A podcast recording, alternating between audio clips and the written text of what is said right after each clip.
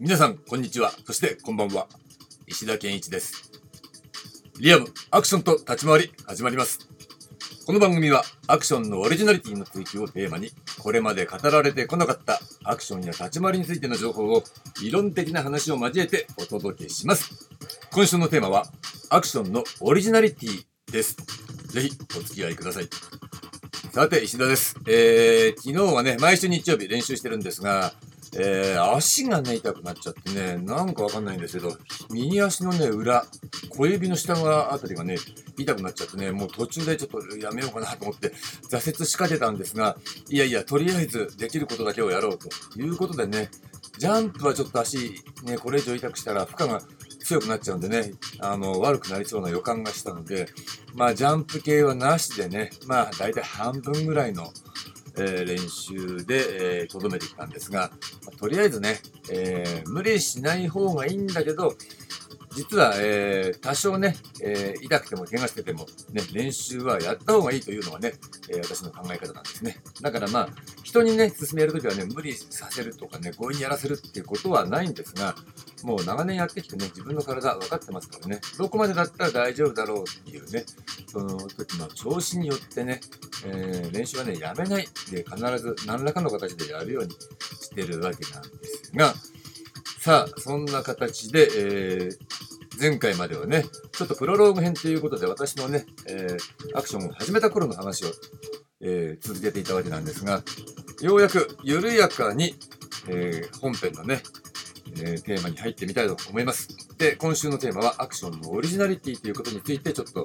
話してみようかというので、どうぞお付き合いください。さて皆さんね、アクションのオリジナルって何なんだろうなって考えたことありますかね？実はね、やってる人ほどあまりないんじゃないかなと思うんです。というのは、例えば業界の中に飛び込んだら、そこで教わることっていうのは、確かに、初めて、知ることばっかりという可能性が高い。まあ、ただね、ごくごく最近はもういろいろなところで、情報が発信されているので、全く知らないっていうこともないのかもしれないんですが、まあ、逆に幅広く情報が発信されていたり、まあ、草の根的にはね、私がアクションを始めた頃よりも、もっともっと、一般レベルに広まっている部分っていうのはあると思うので、まあ、似たようなものがっていうことなんですが。だからまあ、案外そこそこ知っていたりする部分もあるんだけど、実際は、私が見る限り、本当に、この人ちゃんとやったことあるのかなっていう人が、実はすごく多かったりするんです。以前ね、ある体育館で練習していた時にね、その時に教えていた生徒さんが、私に向かってね、あの人、プロですかねって、まあ、聞いてきたことがあったんです。で、ちらっと見たら、あ、いや、彼は素人だよ、アマチュアだよって。それは見ればね、わかる。断言しちゃったんですね。だけど、よくよく話を聞いてみると、いや、僕あの人知ってます、みたいな感じで。実は驚くべきほど、仕事をしている、まあ一応プロだったと。そんなことがありましたね。つまり、まあ、驚くべきことに、私からパッと見て、いや、全然どっからどう見ても素人。なぜなら、体ができてないし、基本ができてないから。っていうような人が、結構ね、メジャーな仕事してたりするっていう驚きの現状が実はあるんです。だからもう、これはね、もう仕方ない。もうそれは大体、私がこのね、理論を研究し始めた頃から、大体読めていた状況なんだけど、まさかね、ここまで来るとは思わなかっ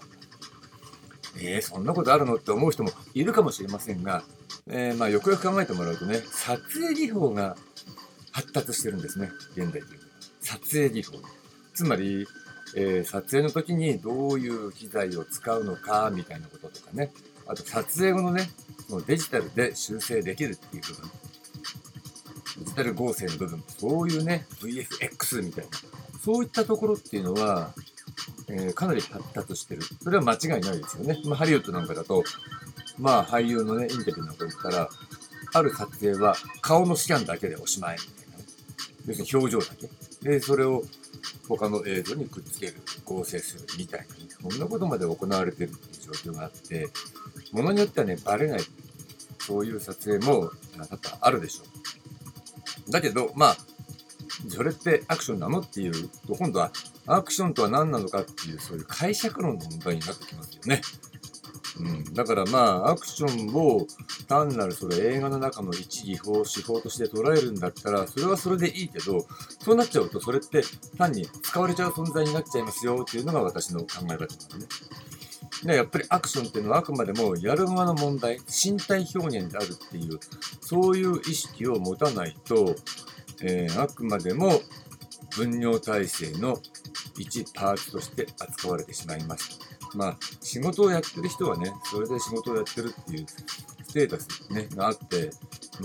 それで回ってるんだったらいいんでしょうけど、それは本当のアクションを知らないからじゃないのかなっていうのが私の考え方なんで、こういったところでね、情報を発信しているわけです。ということで、次回からはね、アクションのオリジナリティって何なのかなっていうことについて、探ってみたいというふうに考えていますので、